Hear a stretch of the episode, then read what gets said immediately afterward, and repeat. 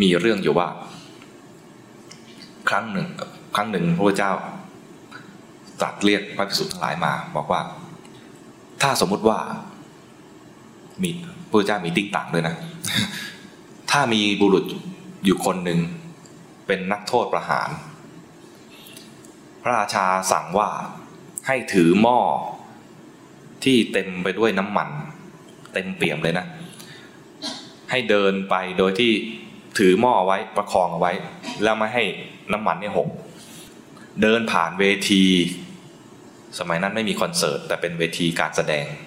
เป็นเวทีการแสดง นางรำก็ร่ายรำคนดูก็เย่เย่และให้ผ่านเดินผ่านเวทีนี้ไป จากหัวเวทีนี้ไปหาหัวเวทีนู้น จากด้านซ้ายไปหาด้านขวา โดยที่ไม่ให้น้ำมันนี่หก น้ำมันนี่หกง่ายกว่าน้ำนะ ใครเคยถือบ้าง ถ้าถือภาชนะใส่น้ำนั้นน้ำยังมีความตึงผิว มันยังยังมีโอกาสว่ากระเพื่อมกระเพื่อมนิดหน่อยแล้วมันไม่หก แต่ถ้าน้ำมันนั้นเต็มเปี่ยมนะนิดเดียวเอียงนิดเดียวหกเลยเพราะนั้นต้องประคองอย่างดีมากเลย ไม่ให้สั่นไม่ให้เอียงเลย ให้ถือไป แล้วมีเพชฌฆาตถือดาบตาม เนื่องจากเป็นนักโทษประหาร ให้โอกาสรอดคือเดินถือหม้อ บรรจุน้ำมันเต็มเดินผ่านไป ถ้าน้ำมันไม่หกเลย รอดชีวิต ถ้าหกฉับ คนดูก็จะได้เห็นแดนเซอร์ พร้อมกับมีโชว์พิเศษคือเลือดกระฉูด นี่อย่างนี้ นี่ถ้าเขาจะเดินผ่านไปได้ โดยที่น้ำมันไม่หก ก็ต้องมีอินทรียสังวร ถามว่าต้องหลับตาเดินไหมหลับตาเดินยิ่งหกใหญ่เลย ถามว่าเอามืออุดหูเดินได้ไหมไม่ได้มือต้องยืน มือต้องถือประคองหม้อไป เพราะนั้นหูก็ต้องได้ยินใช่ไหมจมูกอุดไม่ได้อยู่แล้ว ขาก็ต้องไป มีสัมผัสตามปกติครบถ้วนหมดเลย เพียงแต่ว่าไม่มีเวลามากพอที่จะไปเพลินกับสิ่งเหล่านั้น เพราะถ้าเพลินกูหัวขาดแน่เข้าใจไหม เราต้อง พระพุทธเจ้าสอนพระภิกษุยุคนั้นว่า เวลาจะมีอินเสียสังวรให้ดูตัวอย่างนี้ ให้เหมือนกับว่า มีเพชฌฆาตอยู่ข้างหลังเรา พร้อมจะฟันฉับอยู่เสมอ ถ้าเราเผลอ อย่าไปเผลอเกิดกิเลสนาน ถ้าเกิดกิเลสนานหม้อแกว่งถ้าเพลินเห็นนางรำแล้วอู้เพลินจังหม้อแกว่ง เห็นเขาวิดวิว คนดูวิดวิวเป็นสนสนใจคนดูหม้อก็แกว่งท้อใจว่าเมื่อไหร่กูจะถึงปลายทางวะมองแต่ปลายทางไม่มองก้าวต่อไปหม้อก็แกว่งเข้าใจไหมโมแต่ระวังว่าเฮ้ยมันจะฟันหรือเปล่าวะมันมันดูหรือเปล่าว่ามันหกไม่หกแต่มันฟันหรือเปล่าเนี่ยนะไประวังหลังไม่ดูหม้อหม้อก็แกว่งไม่สนใจปัจจุบันหม้อแกว่งเข้าใจไหม นี่คือวิธีสำรวมอินทรีย์ที่พระพุทธเจ้าสอน มีอีกตัวอย่างหนึ่งพระพุทธเจ้าก็ยกตัวอย่างว่ามีเจ้าชายองค์หนึ่ง อยู่ที่เมืองหนึ่ง แล้วพระราชบิดาก็เรียกมาบอกว่า ลูกอยู่เมืองนี้ไม่ได้นะ เพราะว่าพี่ๆของลูกเนี่ยเยอะเหลือเกิน กว่าจะถึงคิวลูก เป็นพระราชาต่อไปเนี่ยสืบราชสมบัติต่อไปเนี่ย หวังไม่ได้ น่าจะไม่ได้เป็นพระราชาในชาตินี้ ลูกจงไปหาเมืองใหม่ ถ้ายังอยากจะเป็นพระราชา ก็ให้ลูกเนี่ยหาเพื่อนๆหรือหาบริวาร ไปหาทำเลตั้งเมืองใหม่ ลูกก็ไปกราบลากราบลาอาจารย์ท่านหนึ่ง อาจารย์ท่านก็บอกว่าระวังนะ ถ้าจะไปทางนั้นเนี่ยจะผ่าน ป่าแห่งหนึ่งที่มีนางยักษ์ ถ้าเราไม่รู้ทันนางยักษ์เนี่ยนะ มันจะกินเรา ยักษ์กินคน ถ้าไปหลงไหลได้ปลื้มกับนางยักษ์ ท่านจะไม่ได้ไปสู่อีกเมืองหนึ่ง แล้วไปเป็นพระราชาเป็นไปไม่ได้ เพราะฉะนั้นให้ระวังให้ดี นี่นะ อาจารย์เตือนเจ้าชายองค์นี้ เจ้าชายก็พาสมัครพรรคพวกไป ไปถึงแล้วเจอป่านั้น ก็เจอนางยักษ์แต่ว่ารูปร่างไม่เหมือนนางยักษ์ไม่รู้เลยว่าเป็นนางยักษ์เป็นหญิงงามคนหนึ่งหยดย้อย ต้องหยดและย้อยด้วย นั่งอยู่ นั่งอยู่เชิญชวนให้กิน โอ้เดินมาไกล แต่เจ้าชายรู้แล้วว่า เนี่ยน่าจะเป็นนางยักษ์จะชวนเชิญให้กิน ไม่กิน ไม่กินนะแต่บริวารที่มาก็ท่านครับ ผมเมื่อยเหลือเกิน เจ้าชายบอกว่า อย่าไปสนใจนั่นนางยักษ์มันหลอกมามันแปลงตัวมาเลยครับ แต่ผมตอนนี้เมื่อยขอพักแป๊บหนึ่งนะครับ พักแป๊บพักแป๊บเหรอพักได้นะ แต่อย่าไปเชื่อเขานะอย่าไปสนใจเขานะครับครับครับผมจะไม่ไปหลงเขาครับงั้นเราเดินไปก่อนแล้วรีบๆตามไปนะครับครับครับเจ้าชายเดินไป บริวารนนั่งอยู่ มองไปมองมา คุยไปคุยมาเสร็จนางยักษ์นางยักษ์ก็ให้กินอะไรนิดหน่อยแล้วก็นางยักษ์ก็กินคนนั้นต่อ เดินไปเดินไป บางคนไม่ไม่ไม่แพ้เรื่องกินก็แพ้เรื่องความงาม ไม่แพ้เรื่องความงามก็แพ้เรื่องเสียงแพ้เรื่องเสียงคือนางยักษ์ก็จะมาดีดซอหรือร้องเพลงไปเรื่อยๆเนี่ยนะซอใช้ดีหรือเปล่าต้องสีเนาะสีซอสีซอสีไวโอลิน ดีดอูคูเลเล่ คือคนจะเพลินเรื่องไหนก็พยายามจะทำสิ่งนั้นให้เพลิน คนจะหลงเรื่องไหนก็พยายามทำสิ่งนั้นให้หลง คนหลงรูปก็จะทำรูปให้ให้หลง คนหลงเสียงก็จะทำเสียงให้หลง คนหลงกลิ่นก็ทำกลิ่นหอมๆให้หลง คนหลงรสก็พยายามทำอาหารที่น่าอร่อยอร่อยให้หลง บริวารที่มาทั้งหมด เรียบร้อยหมดเลย ผ่านด่านนี้ก็ไปติดด่านโน้น ผ่านด่านโน้นไปติดด่านนั้นอีก ไปเรื่อยๆ มีองค์เดียว คือเจ้าชาย นึกถึงบางทีก็เผลอไปเหมือนกันก็นึกถึงอาจารย์เตือนเสียงอาจารย์เตือนมาเรื่อยๆว่า อย่าไปหลง แดนนี้เป็นแดนของนางยักษ์แดนนี้เป็นแดนของนางยักษ์เจ้าชายก็ไปเดินผ่านไป เหลือคนเดียวเดินผ่านไป จนจะพ้นเขตป่า นางยักษ์ที่เป็นหัวหน้าเลยเนี่ยยังไม่ได้กิน ไอ้ที่กินไปเนี่ยนะเป็นนางยักษ์บริวารทั้งนั้นเลย นางยักษ์ที่เป็นหัวหน้าเนี่ย ก็หมายว่าจะกินเจ้าชายนี่แหละ แต่เจ้าชายไม่ยอมหยุดสักทีก็เรียกว่าตกลงกันในหมู่นางยักษ์ด้วยกัน ว่าบริวารนะให้กินบริวาร ส่วนฉันจะกินเจ้าชาย เพราะเจ้าชายเนี่ยดูรูปร่างงามมากเลย น่าจะอร่อยกว่าเพื่อน รู้สึกสมบูรณ์กว่าเพื่อน เลี้ยงในเล้าที่ดีมันไม่ใช่เล้านะเลี้ยงเลี้ยงมาอย่างดี ถูกเลี้ยงมาอย่างดี น่าจะสมบูรณ์ดี สมบูรณ์ดีน่าจะอร่อยกว่าเพื่อน เพราะฉะนั้นฉันจองคนนี้นี่นะฉันจองคนนี้ นางยักษ์ที่เป็นหัวหน้า ล่อลวงยังไง เจ้าชายไม่ยอมหยุดสักทีสุดท้ายจะพ้นเขตป่าแล้ว นางยักษ์ก็แปลงกายเป็นหญิงงาม ย้อยหยดเมื่อกี้หยดย้อยในย้อยหยด เดินตาม เดินตามไป เจ้าชายก็หันมาดูว่ามีหญิงตามมา ก็รู้ว่าน่าจะเป็นยักษ์น่าจะเป็นยักษ์ก็ไม่สนใจเดินไปเรื่อยๆ นางยักษ์ก็เพียรตามเดินตามไปหวังว่าต้องแพ้เราสักสักก้าวหนึ่งนะคือต้องใจอ่อนสักทีหนึ่งแหละ เดินไปผ่านหมู่บ้าน ผ่านหมู่บ้านประชาชนทั้งหลายก็ ชาวบ้านทั้งหลายก็ คุณ เมียเดินตามอยู่นะไม่ใช่เมียนั่นนางยักษ์ชาวบ้านก็ถามนางยักษ์เป็นอะไรกัน เป็นฉันเป็นเมียเขาเฮ้ย เขาบอกว่าเธอเป็นนางยักษ์ ผู้ชายก็อย่างนี้แหละ ตอนจีบกันใหม่ ๆ ก็เธอจะเธอจ๋าอยู่ไปอยู่มาก็หาว่าเราเป็นยักษ์เป็นมารใครใครใครโดนงี้บ้างสารภาพมาหรือใครว่าใครว่าภรรยาตัวว่าเป็นยักษ์เป็นมารบ้างหรือเปล่าอย่างนี้แหละ อย่างนี้แหละโหชาวบ้านก็เห็นใจ เฮ้ยพ่อหนุ่มให้ภัยเมียเธอเมียสวยอย่างนี้ อย่าไปทำร้ายจิตใจเขาเลย ไม่ใช่เมียมันยักษ์โถดูสิมันมันยังไม่หายโกรธก็ปล่อยเดินไป ปล่อยเดินไป เดินไปถึงเมือง ชาวเมืองก็ทักอีก คุณเมียเดินตามไม่ใช่เมียนั่นยักษ์ไปถามนางยักษ์บอกนี่แหละก็อย่างนี้แหละ ตอนจีบกันใหม่ๆ ก็พูดดีพูดหวานพออยู่ไปนานๆก็เป็นนางยักษ์จนสุดท้าย เจ้าชายก็ไปพักที่ศาลารักที่ศาลา ความเป็นเจ้าชายที่มีศีลดีแล้วมีความสำรวมระวังดี นางยักษ์จะเข้าศาลาเข้าไม่ได้เขาเรียกว่ามันแพ้บุญจะเข้าไปที่เขตศาลานะเข้าไม่ได้ ต้องยืน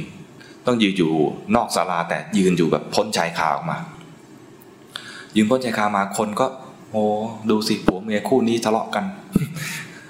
จะเกลียดไกลเกลียยังไงดีนะจะทำช่วยเขายังไงดี จนสุดท้าย เจ้าชายหลับไป เจ้าชายหลับไป ปรากฏว่าวันนั้นพระราชาของเมืองนั้น เสด็จประพาสพอดี ขี่ช้างมา ขี่ช้างมาก็ผ่านมาเจอนางยักษ์แปลงกาย ยืนอยู่ใกล้ๆศาลา คนก็ฮือฮากันเจ้าชายก็ตื่นขึ้นมา พระราชาก็ถาม นี่เป็นอะไรกัน นี่เป็นอะไรกันสองคนนี้ เห็นแล้วสวย พระราชานี่หมายปองแล้ว เห็นแล้วสวยก็เพื่อไม่ให้เป็นการอะไรลักพาเมียคนอื่น ถามให้ชัวร์ก่อนว่ามีเจ้าของหรือเปล่า ถามก่อนว่าเป็นอะไรกัน เจ้าชายบอกว่าไม่เป็นอะไร ไม่เป็นอะไรกันเลย ไม่รู้จักเลย ไม่เป็นอะไรกันเลยอ้าวแล้วทำไมมายืนอยู่นี้ ถามผู้หญิง เป็นเมีย ก็ถามกลับผู้ชายอีกว่า ถามกลับเจ้าชาย เอาเขาว่าเป็นเมีย ไม่ใช่เมีย นี่นางยักษ์แล้วนางยักษ์ก็พูดคำเดิม ผู้ชายก็อย่างนี้แหละย้ำเป็นครั้งที่สามผู้ชายก็อย่างนี้แหละ ใหม่ ๆ ก็จีบกันดี หลังๆก็กลายเป็นยักษ์เป็นมารพระราชาเลยถามย้ำว่าตกลงเป็นเมียกันไหมเป็นถามที่เจ้าชายเจ้าชายบอกไม่ใช่ งั้นยึดนะ ยึดเข้าเป็นของหลวงนะ ตามสบายครับ เพราะไม่ใช่ของผมอยู่แล้ว เชิญยึดเลยครับ ก็เป็นอันว่าพระราชาเมืองนั้นก็ยึดเป็นของหลวง สวยเพลิดพลิ้งกว่านางในวังมากมาย ก็เลยจัดการ ยึดเป็นของหลวงแล้ว เสพไปแป๊บเดียวหลับไปพอหลับไปนางยักษ์ก็คือนางยักษ์ก็จัดการกิน พระราชา แล้วเรียกบริวารมากินคนในวัง รุ่งเช้ามาวังเงียบ วังเงียบทำไง ทุกคนก็เปิดประตูไป เห็นแต่ศพ ก็เลยรู้ว่าอ้พ่อหนุ่มคนนั้นพูดจริง พระราชาของเราหลงรูปของหญิงนางยักษ์ จึงถูกนางยักษ์ กิน แล้วไม่ได้กินปลาพลอยให้บ้านเมืองนี้ถูกกินไปด้วย ก็เลยสรรเสริญพ่อหนุ่มคนนั้นว่าพ่อหนุ่มคนนี้แหละจะเป็นที่พึ่งของเราต่อไป เพราะว่าไม่หลงไหลในรูปอันงาม ไม่หลงไหลในเสียงอันเพราะไม่หลงไหลในสัมผัสต่างๆ น่าจะเป็นผู้นำของเราได้ ยกให้เจ้าชายนั้นเป็นพระราชาของเมืองนั้นต่อไปสองเรื่องที่แสดงถึงอินทรียสังวร ถามว่า มีคำถาม ถามว่า เจ้าชายที่ออกจากเมืองหนึ่งผ่านป่าผ่านนางยักษ์ไปเป็นพระราชาอีกเมืองหนึ่ง กับนักโทษที่เดินผ่านเวทีแสดง ถือหม้อน้ำมันไม่ให้หก อันไหนยากกว่ากัน เดินถือหม้อน้ำมันไม่หก โดยที่มี เพชฌฆาตเดินตาม และมียั่ว มีการแสดงยั่ว มีคนเฮเฮเดินให้ถึงปลายทาง กับพระราชาเดินจากเมืองหนึ่งไปสู่อีกเมืองหนึ่ง โดยที่ไม่ให้หลงหนังยักษ์อันไหนยากกว่ากัน พระราชาหรือนักโทษ ใครยากกว่ากัน ข้อก่อ นักโทษยากกว่า ข้อขอ เจ้าชาย ยากกว่า ข้อคอ พอๆกัน ข้ององง ใครตอบข้อกอข้อกอว่าอะไรนะเมื่อกี้นี้นักโทษยากตั้งตั้งชอยเองลืม นักโทษยากกว่า ใครว่านักโทษยากกว่า ใครว่าเจ้าชายยากกว่า ใครว่ายากพอกัน เท่าเท่ากันใช่ไหมใครงงไม่มีนะเฉลย เฉลยนี่ไม่ใช่อาตมาเฉลยเอง พระพุทธเจ้าเฉลย นี่พระพุทธเจ้าถามไว้นะถามถามไว้ว่า ใครยากกว่ากัน พระยุคนั้นก็ตอบตอบแบบนี้แหละ ตอบทางนู้นบ้างตอบทางนี้บ้างแล้วพระองค์ก็เฉลย พระองค์ไม่ถามและปล่อยให้คิดแบบฟุ้งซ่านนาน นี่เป็นเป็นลักษณะของพระพุทธเจ้านะถามแล้วรีบเฉลยเลย ถามแล้วรีบเฉลยเลย ไม่ปล่อยให้เป็นวิจิกิจฉาให้กลายเป็นฟุ้งซ่านให้ทำให้อะไรค้างคาใจ ถามปุ๊บตอบปั๊บตอบเลยว่า ใครใครใครฮะเจ้าชายยากกว่า งงเนี่ยงงเนี่ยยากยังไง ถือหม้อนี่น่าจะยากกว่า เพราะว่าอะไรอะ ไอ้นี่ก็ยั่ว ไอ้นี่ก็ยั่ว ไอ้นี่ก็กรีดอยู่ข้างซ้าย ไอ้นี่ก็พลิ้วไปพลิ้วมาเต้นชึงชังชึงชังอยู่ข้างขวา น่าจะยากไหม ข้อตัดสินว่าอันไหนยากไม่ยากเนี่ยพระเจ้าแสดงไว้ว่า ที่นักโทษเดินไปเนี่ยที่มันไม่ยาก เพราะมีเพชฌฆาตอยู่ข้างหลัง มีความตายเตือนอยู่ใกล้ชิดเห็นเห็นเผลอปุ๊บฉับเลยเผลอปุ๊บฉับเลยมันเตือนอยู่ว่า กูตายแน่เข้าใจไหมแต่เจ้าชายเดินผ่านไปเนี่ย กูน่าจะเสพสักทีหนึ่งมั้งไม่มีใครเตือน มีแต่ต้องเตือนตัวเอง เข้าใจไหมไอ้คนที่เป็นนักโทษเดินถือไปเนี่ยนะกูก็เป็นนักโทษประหารอยู่แล้วด้วย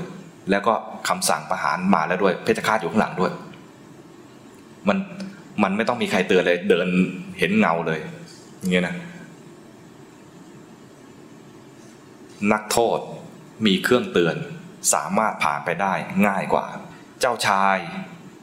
กว่าจะผ่านไปเนี่ยนะ ผ่านตั้งนาน แล้วก็ที่มาปรากฏให้เห็นเนี่ย ทั้งงาม ทั้งหอม ทั้งอร่อย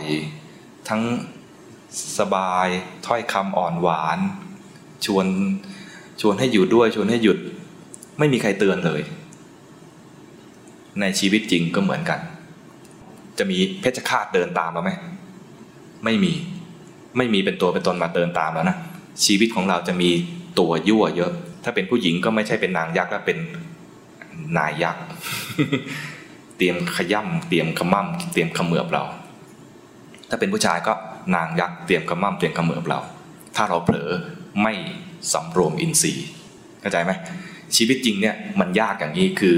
ไม่มีเพชฌฆาตมาเงื้อดาบให้เราเห็น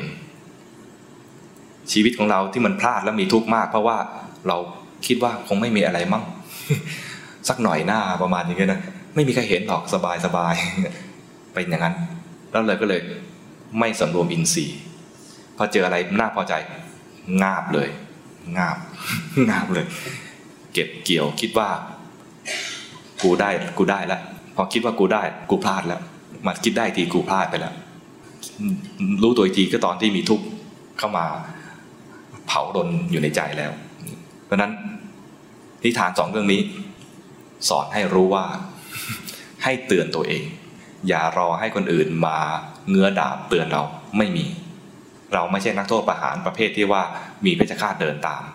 แต่เป็นนักโทษประหารที่มีความตายรออยู่ข้างหน้า ความตายที่ไม่ใช่ไล่ตามมาข้างหลัง แต่ดักอยู่ข้างหน้า และมี